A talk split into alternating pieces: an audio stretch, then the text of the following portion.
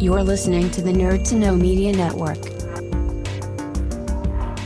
Join us at nerdtoknowmedia.com. Ladies and gentlemen, boys and girls, children of all ages, it's now time for our main event.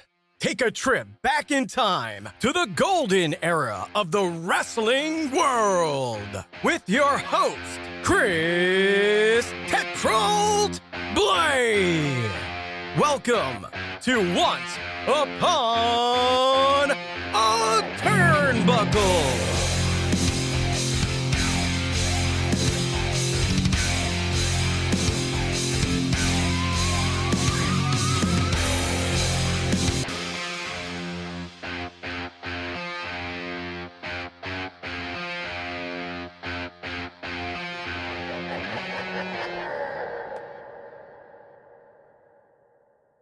Hi again, everyone, and welcome to another episode of Once Upon a Turnbuckle.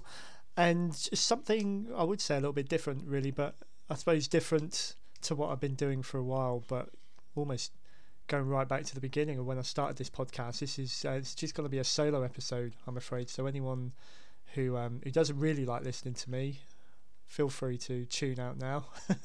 but um, um, it's it's um, it's funny really because I when I started the podcast off, I only had the I, I, I had the vision that it was going to be largely a solo one, just really me talking about my own memories and uh, um, my favourite moments and that, and it's it kind of morphed into something a lot bigger when I, I started getting the opportunity to talk to people in the industry and you know going back and seeing some of the guys that I've ended up talking to um, in the last sort of 30 episodes um, still amazes me and I'm so so grateful to everyone who's been a part of Once Upon a Turnbuckle but I was kind of propelled to do this episode. This is one that I've wanted to do for a little while.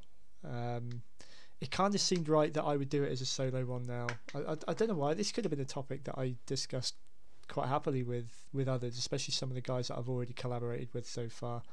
But it also fits that this is this is a topic that I've only recently come to realise it was such an importance to me in um, in the in the world of wrestling, especially my sort of fascination with it. And uh, it's been one that I I was gonna way way back, sort of we're going back probably to sort of 2016 17 when I first coined the I first came up with the idea of anything called Once Upon a Turnbuckle. It was actually going to be a blog site, and one of the uh, one of the first blog posts and, and subjects that I was going to go into is what I'm going to cover today and I guess it's it's lately talking to some of the guys that I've been speaking to and coming to the realization that there was one aspect of wrestling which stands out even today, um, stands out as one of the most important parts for me. Um, and it was something that I, I, I wasn't really aware of until I think I, I can't remember who I said it to now, but sort of thinking back to how I used to enjoy wrestling when I was growing up. Um, yeah, I mean, I'd spend hours and I'd sit there and I'd I'd watch my, you know, VHSs and you know I would, uh, you know, all all day long if I could. But when I was kind of in my happy place was when I was, um, probably on my bed.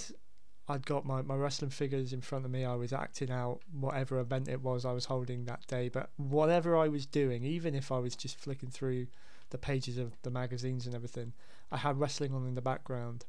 And I probably spent 60% of the time, maybe, if not more, of the time that I spent with wrestling when I was growing up, I was listening to it rather than watching it and I think that's why even today when I when I put on some of the events that I love from that era, I can do something else and I can still get that experience. I don't have to be fixed on the screen.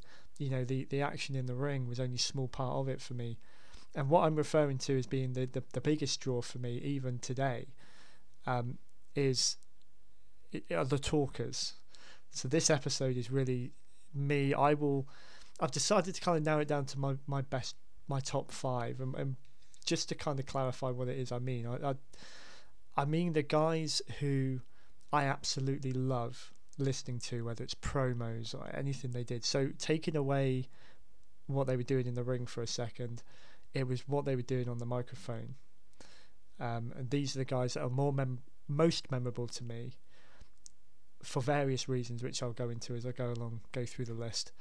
Um, but it really, it took me back when I started thinking about this. It took me back to I started to realize just how how much I admired and how much I wanted to be like a lot of these guys based on what they were saying, how they were saying it, in what context, what the feel was, what the the reason was, um, more than sort of physically being them in the ring, you know, doing what they were doing. That that you know that was part of the dream, I suppose, when I was growing up. You know, wanting to be like Shawn Michaels, for example, and having that WrestleMania 12 boyhood dream moment.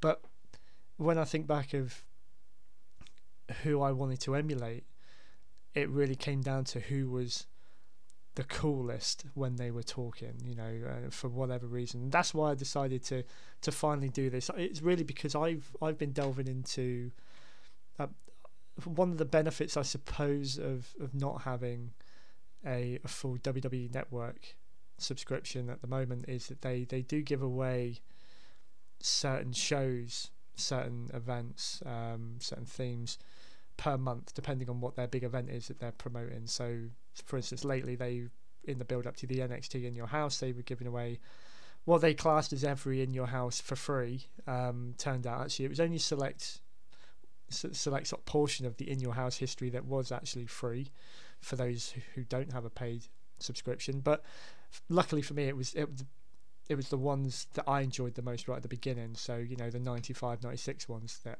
that you could still access. Um, but then it got down to the in your house one. Um, that sort of passed. So the the theme at the moment is Hell in a Cell, and I've never watched one of the Hell in the Cell pay per views before.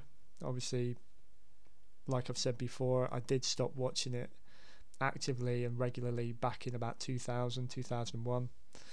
So I knew of the Hell in the Cell concept from when it was born in '98 in the Attitude Era that I grew up with but when it got to a pay per view, I mean, yeah, I kept up with the wrestling scene enough to know they were doing it, but it never excited me to know that they were watering down that concept. Anyway, not what we're here to talk about. The, the reason why I was propelled to pick up the microphone, as it were, and, and do this episode was because something struck me. I was watching uh, the the only one that I picked out that I've I've watched through at the minute, and I, I probably won't be won't be worried about going through anymore. I started at the beginning. I think it was a 2008 Hell in the Cell. Starts off the card itself is strong. Starts off with Undertaker and CM Punk. You've got Legacy against DX. You know, it's it's it's great on paper. But I, I I, because I wanted to get through it. I I've been having it playing in the background while I've been working. A lot like what I used to do when I was back at home when I was, you know, acting out my own events with my figures or reading magazines, whatever it was, I had wrestling on in the background. This is just seems to be part of the way that I enjoy it the most. And I I don't really I don't think I took in anything that was going on and it dawned on me during that the commentary during that era and probably even up to still you know current times compared to what I grew up with there is nothing I, I think audibly about wrestling that drew me in, particularly that event. The even though you've got people like you know Jim Ross and Jerry Lawler, fair enough, they weren't working together; they were on separate commentary teams at this point. But there was no energy. There was almost no spontaneity. It sounded like I likened it back to when I used to play the video games. Um, take for example, I think it was Warzone um, for the N64 that I had back then. That was the first one that included any kind of first one that I had anyway that had any kind of commentary sort of overlay in, in the matches, and they were just if there was the same phrases, and it was very stunted. It, they came up at certain points when you performed certain moves, or if there was some quiet bit in the the match you were playing, and it was like that. It just felt like these guys, all of them, had lines they had to say, and they were just waiting for the moment they had to say them. It sounded so rehearsed, so flat. I think you, like I say, splitting up people like Jim Ross and Jerry Lawler, who was so good together. I mean, they were.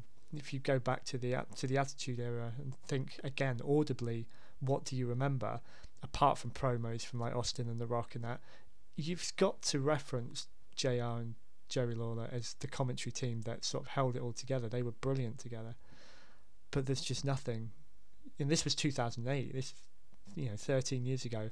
I'm not even going to reference it now, mainly because I don't really know who does it now. But there's surely, based on that, and based what I on what I have heard of the more current stuff, there is just not that. That doesn't exist anymore. The the excitement that it, it was really. This also became a little more evident when um, today, for example, I, I, it was a great day for me. I, I always got to love a post day. I as soon as I saw a couple of weeks ago that there is a, a DVD box set that uh, WWE's brought out called Unreleased. I know they've done a few of them, but the one that I was particularly interested in is the one with the unreleased matches, never never before seen matches from '86 to '95.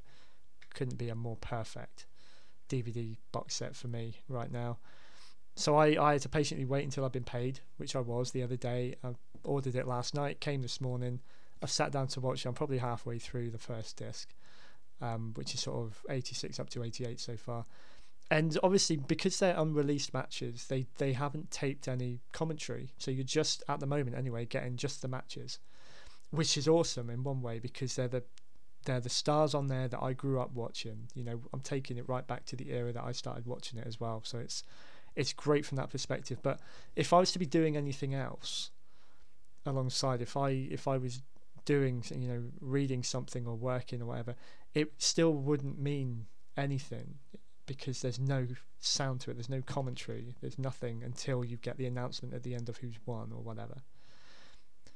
It just further cements to me how important it is. And I'm not just going to cover commentators in this. These are the guys in the ring that I was particularly drawn to for whatever reason, which I, again I'll cover some of the reasons, but the, the guys that could really they drew me in when they talked, when when whenever they spoke, whatever they had to say, however they said it, um, I would stop and listen. But it was also even if I was doing something else, it would stick with me what these guys were saying. So I think really to circle back to the point I was I was making at the beginning, you know, this has come forward only recently you know, I made the realization that what I really loved about wrestling, taking away, you know, the in-ring action, the characters, and that, the thing that still rides with me today, is the sound.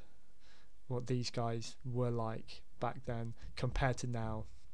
Particularly, I feel more validated in my my views now for an old school wrestling fan, knowing that, you know, from the era that I missed this whole sort of chemistry, this this this art form um, of of talking in wrestling really doesn't exist as much anymore. So, sort of without further ado, let's, let's sort of kick into my list and sort of uh, I'll rattle off the, the the top five talkers that I even today I will drop everything to listen to. So, just as a bit of a disclaimer, really, before I start off, um, rather than uh, for you to realize this come the end when I've talked about my five, I will say straight off, you will not find Hulk Hogan in this list. Um, I yes, he was memorable in certain ways for his energy, passion, and all that you know that he gives in his promos, even even up to today. Um, wasn't one of my favorites at all. I actually given the chance most of, given the choice most of the time i would probably fast forward through his promos. They were long. Some of them pretty much nonsensical. It's just i don't know. There was just something about it I, I didn't buy. I, I didn't get excited by them at all. So you will not find hulk hogan in this list. You will also not find Steve Austin. That was probably a bit early for me to say that. If you if you're not interested anymore, it's probably the point for you to turn off. Um, I hope you don't, because I'm hoping the ones I talk about. I mean, it's just a glimpse into what I Um, it, it's just my memories, what I taken away from a childhood of being a massive wrestling fan. Your views might be completely different. Um, Steve Austin, he his promos were great. I think, unfortunately, in that era, you really just had to, you know, the more offensive you were, probably the more it helps you become more memorable as well because it was shocking. Especially he was the first one to start swearing and flipping fingers and everything like that back then. It was shocking, and he was the guy that that sort of brought that through into the mainstream. Um, come the Attitude Era, sort of everyone was doing something like that, especially when DX came along, and you know, so yeah, I I really I love listening to to Austin's promos, um, but he didn't make my top five. Simple as.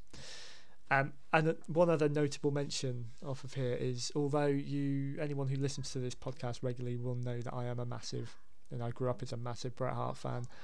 Bret isn't in my top five. Again, I've even referenced a couple of his promos in particular that I I love and I would I hunt out whenever I can. You know, whenever I can find them, I will go back and listen to them. In particular, one from SummerSlam '94. Um, he wasn't the most natural at promos. Um, it, it made his more believable, I suppose, because he, you know, it was re- he didn't have a character in his promos. It was it was really just him but I think he just didn't quite have the gift that the five had that I am going to talk about. So with that out of the way, let's have a look. Then let's let's kick it off um, with my number five. I don't hate you, John. I don't even dislike you. I do like you. I like you a hell of a lot more than I like most people in the back. I hate this idea that you're the best. Because you're not. I'm the best. I'm the best in the world. There's one thing you're better at than I am, and that's kissing Vince McMahon's ass. You're as good as kissing Vince's ass as Hulk Hogan was. I don't know if you're as good as Dwayne, though. He's a pretty good ass kisser. Yeah, it might be a, a bit of a a bit of an odd one for me to have, and I think it's not based on his ability, his vocal ability. It was the fact. The reason I put him at number five is the fact that if you take what why the the reason why I, I made this podcast and the era that I I go back to and that I talk about CM Punk should not be on this list um, because he is a guy that came along well after I stopped watching it regularly. Um, and it wasn't until 2012, I think, that I really became aware of how good a talker he was. So we're talking about 11, 12 years after I really stopped watching it. Um, so I mean, for him to be on my list, I mean, this is just a reflection of firstly how good I think he is, how much I love listening to him, and the fact that he's a guy that I'm I'm still not very familiar with a lot of what he's done in the ring. Um, I've gone back, I've watched some of his matches. I'm not one who's going to go back and watch every single event he's been on in WWE um, because it's really, I would stop and watch him and listen to him talking um, it, it's not his in ring stuff that's really drawn me to him, but the fact that he is one guy that I will always go back to and hunt out promos for It's just testament for how good I think he is. So CM Punk is number five on my list. The the first thing, you know, yeah, it's it's probably um, predictable, but the first thing that I became aware of for CM Punk is when he did his infamous pipe bomb promo on Monday Night Raw um, a couple of weeks before the Money in the Bank event, and I believe it's 2012. I wasn't even watching it this time, but I was working with a guy who who was watching it every week. He was he was quite a bit younger than me. He was very much he grew up watching, I think the ruthless aggression era. So he was he was very where I was in the mid 90s. He was sort of around 2010 2012. and he told me about it, and I happened to have. I remember at the time I had, a, I think, a month or three month or something, um, free trial for Sky Sports. Um, sort of a gift from Sky. You know, I didn't have the sports package, but they gave it for us. You know, gave it to us for a few months for free. So it was around this time, so I was actually able to go back and watch um, a little bit of the Raws after this. Um, but yeah, it was it was my my work colleague who who came in one day and he says you've you've got to check out what happened on Raw this week, and he told me about the promo, and I think he got it up on YouTube by that point, and I was blown away because even in my sort of post kayfabe state of mind, you know, I obviously it became a lot more obvious um, that yeah, wrestling was scripted and things like that. It, it, I, I was aware of that back in you know my day anyway, but this made me question, like I did with a lot of people at the time, is this real? You know, did he literally just he, he did Vince give him the opportunity to have five or ten minutes on the mic, not knowing what he was going to say, and CM Punk t- took it, you know, took full advantage of it. Um, it's his delivery and stuff like that because he doesn't hide behind a gimmick. What he's saying is so real, but so poetic. It's his delivery. It's the way he says stuff. It's what he says. He is very deadpan at times. He's very dry. It's very much a British kind of sense of humour in a way. Um, but yeah, I mean, I, I, it took a couple of years then really for me to again come back around and, and find out more because I was reminded of that promo, and then I think I I watched the actual sort of intro promo video to the uh, the Money in the Bank pay per view.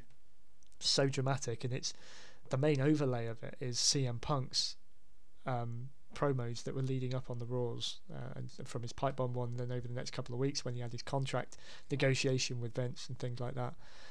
You know, I, I went and I saved the audio for those, for you know the the two stints he had on the fo- on two weeks later after the pipe bomb incident when he was in the ring at the beginning of Raw talking about his he was going to have a contract negotiation in the ring with Vince, and then his whole contract negotiation with Vince McMahon in the ring later that night.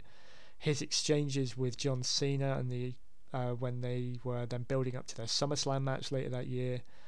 His sort of scathing comments and promos he did against Kevin Nash and Triple H. So basically, it really was 2012 CM Punk um, I absolutely love, and I would watch any of that and listen to any of that again. I think he, it was a shame in a way that his his he's severed ties with WWE or seemingly because I think the wrestling world really could benefit from CM Punk being part of it these days.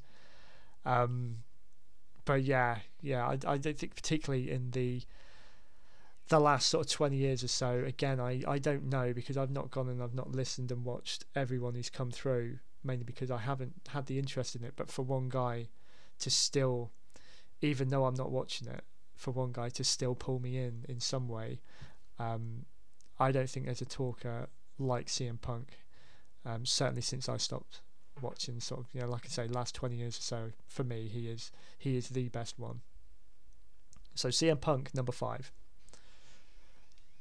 and as we move back up, so number four.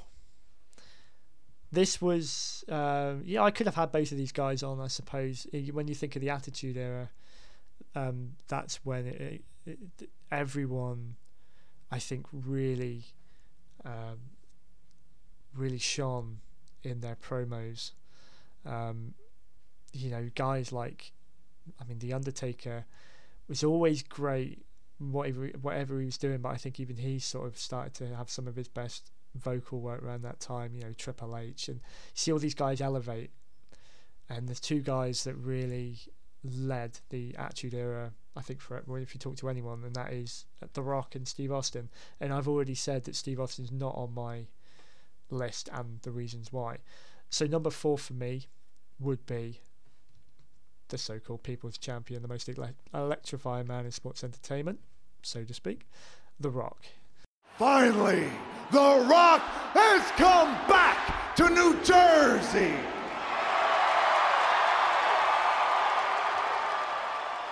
Just as sure as for the very first time, Kevin Kelly, The Rock, stood right in this arena and called you an ugly hermaphrodite, is as sure as this Sunday night at Armageddon, The Rock will be in hell in a cell. This is going to be the most brutal match The Rock has ever been in. The dangerousest match The Rock has ever been in. The Hell in a Cell. And it doesn't matter, Kevin Kelly, what you call it. Whether it's called a Hell in a Cell, a Rage in a Cage, Penis in Uranus, the only thing that matters is that The Rock is going in this Sunday night to do exactly what he does best lay it the smack it down and get back The Rock's WWE title. So, for me, I, I, I probably wasn't so much of a fan of his of his in ring work around then. Um, I've never been a massive mark for Steve Austin or The Rock, but I know I can appreciate what they did for the industry at that time. I mean, they really were part of the reason why um, WWF took over the Monday Night Wars from WCW, in my opinion. But I think what it was with The Rock is, whereas Austin, you knew if he got the mic, he was going to be shocking. It was going to be funny. He was going to be brutal, but it was going to be this, you know, it's going to be pretty much the same. With The Rock, you never really knew. And I think as I watched him, because when he came into the WWF, obviously I, I remember his debut didn't really know a lot about him before he went in there from like USWA and, and that kind of thing. But seeing him go from that sort of real, you know, blue chip, a baby face, and then you see him in '97 start to become more cocky, more the fans turned on him, but he embraced that. And then you saw the birth of The Rock, and he started to really shine through when he was in the Nation of Domination. He started to become the one who you were always looking past the others to him to wait for him to speak because he he had that that arrogance, that character, and I think what you'll probably find on this this list as I rattle through them is it's heel promos that really sit with me because you've almost got more freedom. I think you've not got to go out there and, and try to still win the fans over, and that Steve Austin probably was one of the first, maybe the only ones who could go out there, still be a babyface after trashing someone the way he did but The Rock, he for me, at the two of them between Austin and The Rock, The Rock was just more inventive. He was, it was more fresh, more different, more entertaining. Um, and again, I, I I'm not saying I've seen every single Rock promo. I can't have because I did miss quite a chunk of his career watching it anyway, and I'm not going to go back and dig through it all. But the what I have seen and what I remember from the days, I mean, the guy just, I mean, look at him now. Um, he's probably the only one I think that is out of the wrestling world which is worthy enough to have had the Hollywood career that he's got. And part of it is is this persona that he he started honing with his his vocal delivery in the, WWF back then. Um, yeah, I mean, I, I can't think off the top of my head of some you know some particular ones that really stand out. I think they just yeah every every occasion he was on the mic, you knew whether you were booing him, cheering him, anything, you were going to love what he was going to say. So number three for me is I know he's on a lot of um, probably uh, if, if if if other people do the uh, best talkers list, he will be on there as well because I really don't think you can ignore this guy's talent and for so many years. Again, a bit like The Rock, I suppose. As soon as he got a microphone in his hand, you knew something special was was going to happen and that is Ric Flair. Get ready! Woo! We are tour, and we're doing it better than anybody else alive. Now, Buddy Landel, it's so hard for me to sit back here in this studio looking at a guy out here hollering my name when last year I spent more money on spilt liquor in bars from one side of this world to the other than you made. You're talking to the Rolex wearing, diamond ring wearing, kiss stealing, woo, wheeling dealing, limousine riding, jet flying, son of a gun, and I'm having a hard time holding these alligators down. Woo! At times, I think towards the end, or towards the you know latter end of his career that I was watching, he his promos became um, more frantic, more nonsensical. Um, it's almost like he was possessed at times, but it was just watching him. He was pro- he's one probably that I would need to watch when he was talking as, as rather than just listen to because it was his mannerisms and it was just how he was. You know, I remember one. I can't think the exact um, time it was or whatever, but he he starts. I think it was a promo he was doing against Eric Bischoff, possibly. I know he's known for one. Um, I read about it recently in a, a, book about the fall of WCW that I was that I've uh, I've gone through, um, where it was it was as, as much of a shoot as as you can get because I know Ric Flair and Eric Bischoff did not get on, so a lot of that was very real what he said. But I think it was another one where Ric Flair was in the ring with with Mean Gene, and um, you know he starts taking his clothes off and stuff because he's getting so passionate about whoever it is he's talking to. And I mean, recently I've been going back since I started this podcast. Really, I've been going back and, and even more back in time to to see all the, the the promos that he used to do with the classic Four Horsemen on you know in, in the the Jim Crockett days in the studio. You know when he'd have Ali and uh, sorry Tully and Arn and JJ Dillon around him, and he'd just be there with his belt and his suit, you know, looking like a million bucks. And yeah, I mean, I, I, he was just a lot smoother back then. But again, I think the the the ones as I was growing up, the ones that I witnessed, sort of firsthand, were the, uh, the in 1992 when he was in the WWF. Obviously, his his promo after winning the Royal Rumble '92 I think is is way up. If if I was to uh, do a countdown of actual promos that I I could go back and watch time and time again, that one is, is at least in the top three. Um, again, it was just surreal. You kind of felt the emotion, you, even though you hated the fact that you won the Royal Rumble. You really did feel from him that it was the most important thing in his life at that point. point, and and then another one I think he did, even though he wasn't part of SummerSlam '92. You know, he's still there and he's he's given an interview in the in the back before the world title match between Randy Savage and the Ultimate Warrior. And you know, I think he kind of taken both of the you know Savage and the Warriors promos and putting them up against Ric Flair's. I don't think they stood up to him at all. So even though he wasn't even on the card, he still outperformed them on the mic. And you know, that's just the kind of star Ric Flair was. I think you know, again, a bit like The Rock's, just that natural ability. Whenever he was on the mic, you would listen because you knew he was going to say something special. So going into my top two, this I had to wrestle with these two in terms of who I put up there. So really, I know I've got to put them at number two and number one, but, but I think for me, these are probably both joint top. Um, but this guy who is at number two is he's the one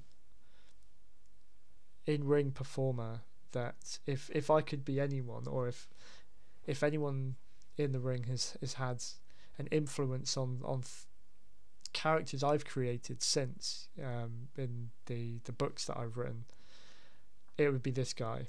And if I could go into the ring or I could go into a film or something and be a character, it would be this guy, and that is Jake the Snake Roberts.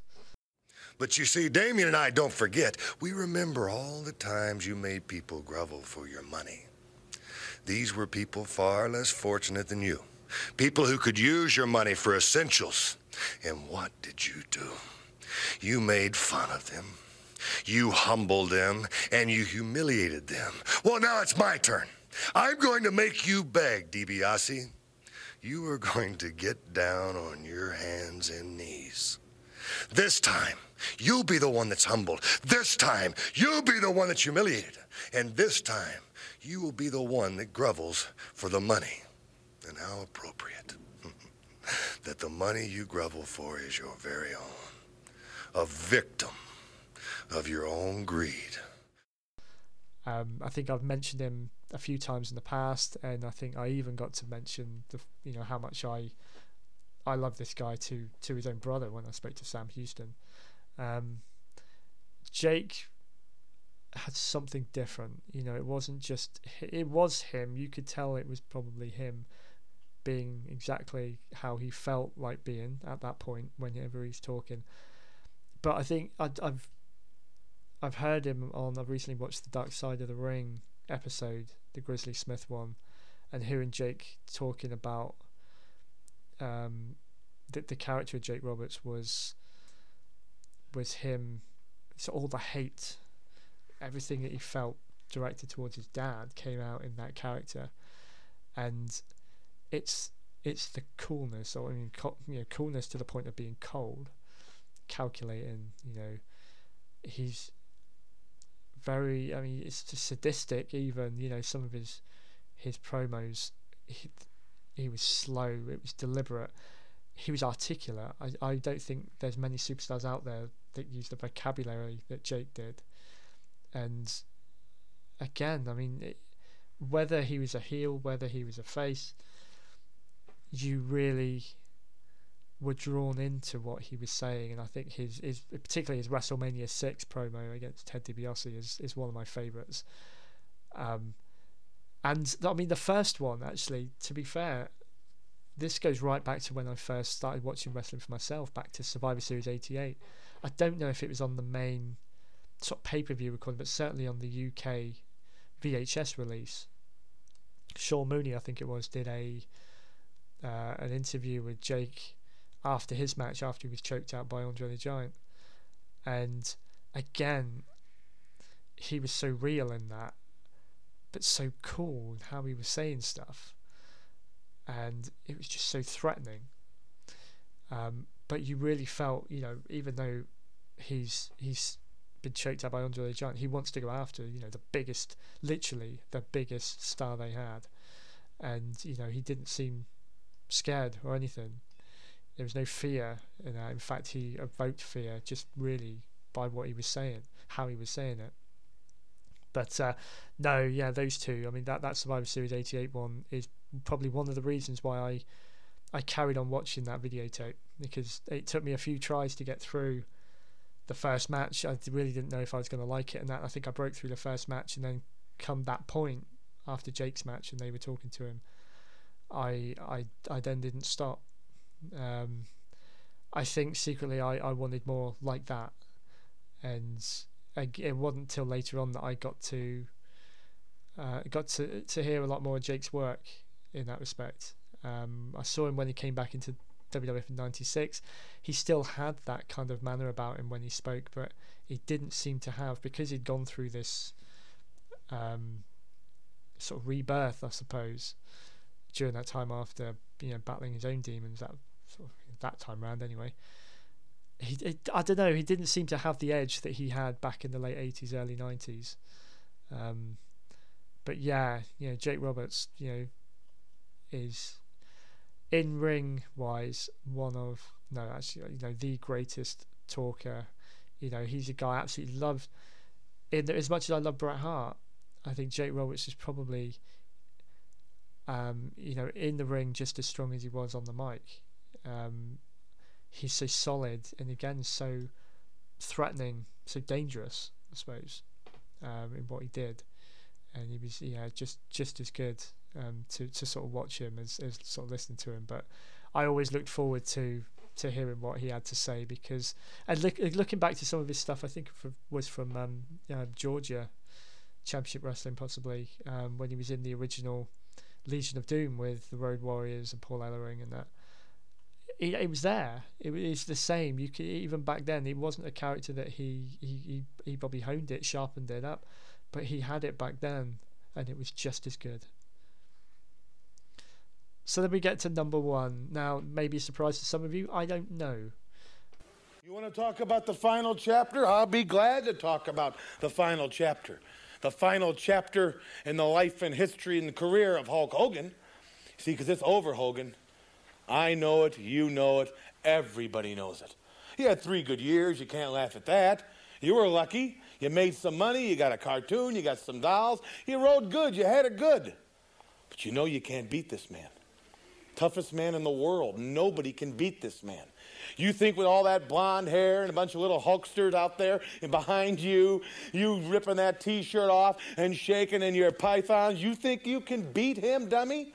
It can't be done by you, 10 guys like you, or 100 people like you.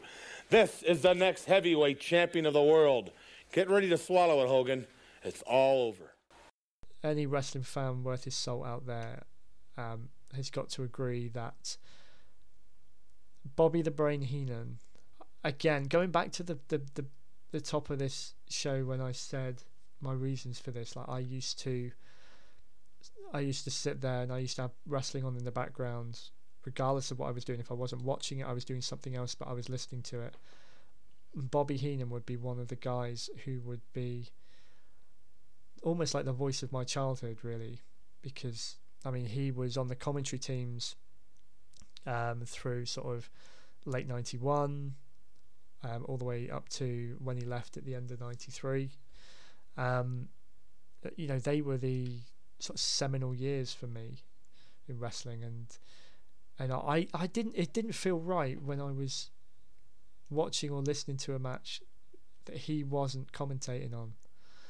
Um, it it's not just sort of the commentary. I mean, going back hearing his how he used to make his guys stronger, whoever he was managing, whether they were good on the mic themselves or not, they benefited, you know, tenfold from having Bobby Heenan as their manager. I think about the guys he had: Rick Rude, um, Mr. Perfect. Um, obviously, when he was involved with sort of Ric Flair, these are guys that didn't really need a a mouthpiece. I mean, even Arn Anderson. Um, I love listening to Arn Anderson, but you know they they didn't necessarily need him to be their mouthpiece, but they were stronger for it.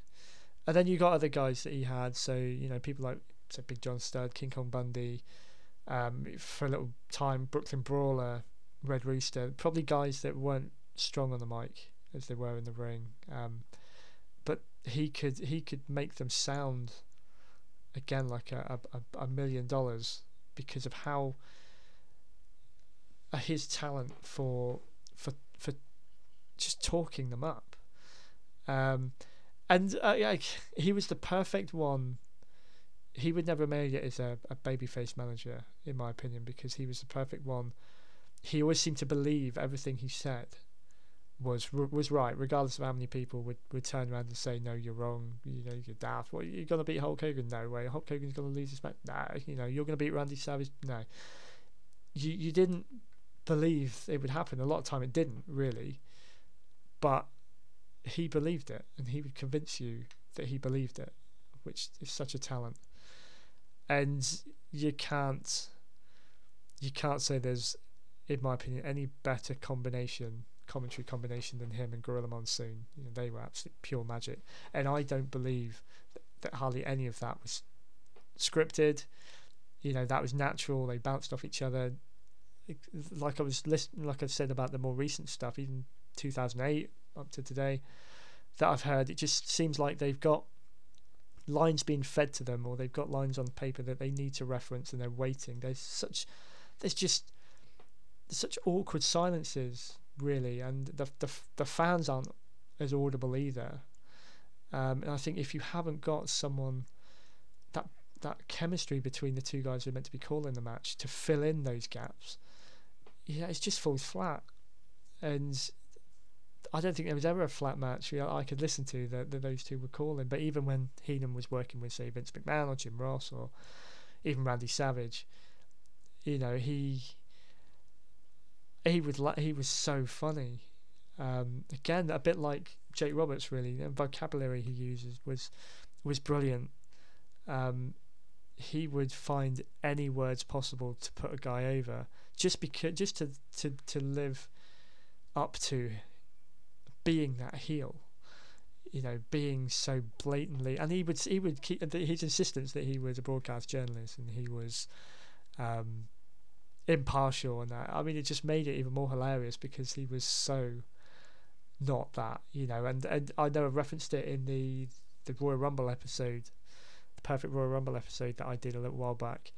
I think what made Royal Rumble '92 even better was that Bobby Heenan was doing the commentary and his commentary during that Royal Rumble. The fact that he was so invested in Ric Flair and his desperation come through. Right? It's, it's, yeah, I, yeah, I smile just thinking about it. Really, it's one of those those memories, and looking back at how much, like I said at the, at the top, how much wrestling I listened to rather than watching when I was growing up past a certain point. Bobby Heenan is got to be the one who um, who who made it the most memorable. Um, you know, if there was a DVD out there just made up of, of him talking or, or clips of his um, his promos, his commentary, I, I'd sit here and watch it. You know, I'd, I'd, time and time again. I think the guy was a genius, and you know him and Jake Roberts, like I say, was it was a tough one. Um, but I think what sealed it for me, putting Bobby at the top, is the fact that when we're talking about best talkers, you know, Jake had it and he was building up a story with someone that he would then back up in the ring. Bobby Heenan didn't, he wasn't getting in the ring most of the time to settle these scores.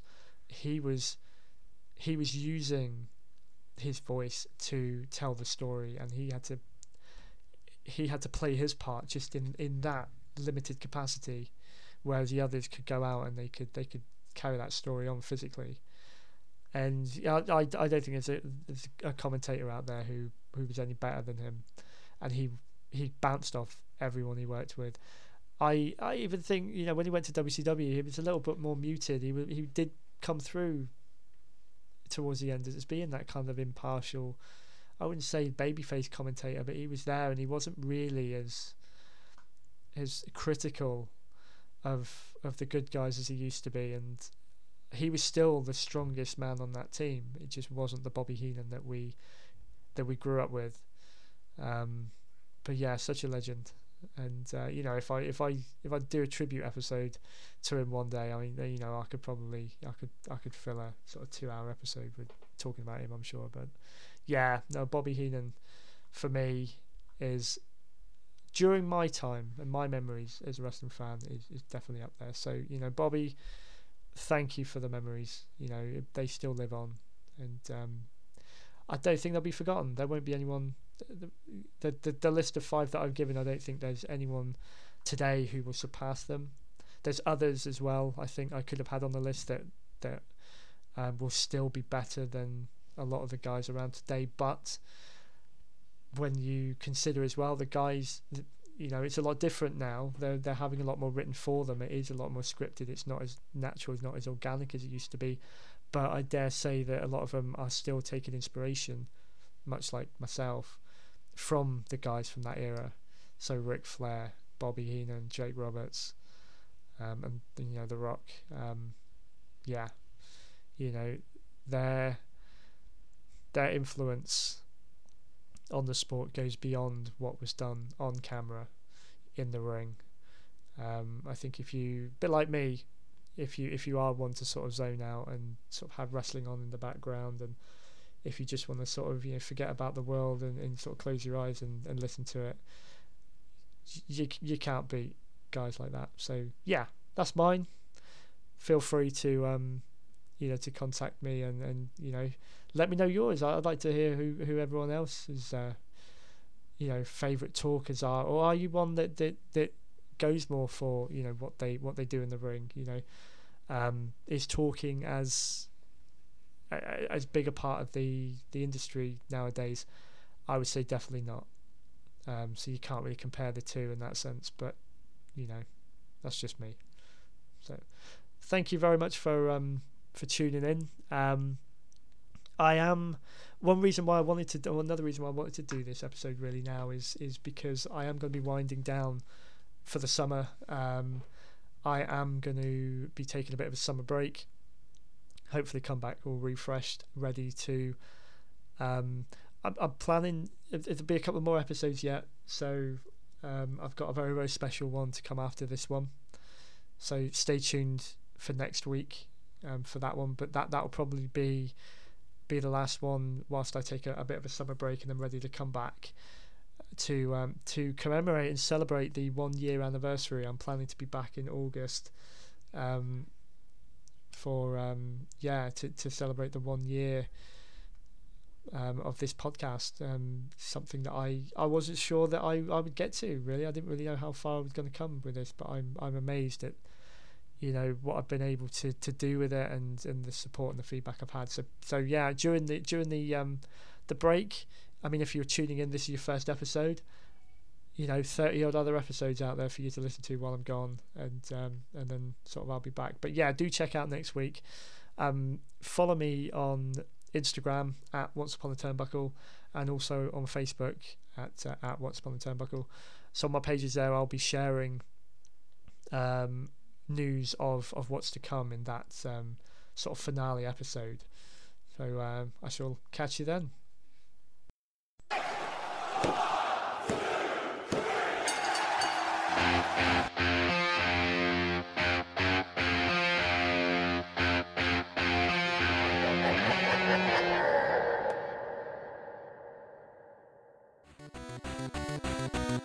Thank you for listening to a Nerd to Know Media production.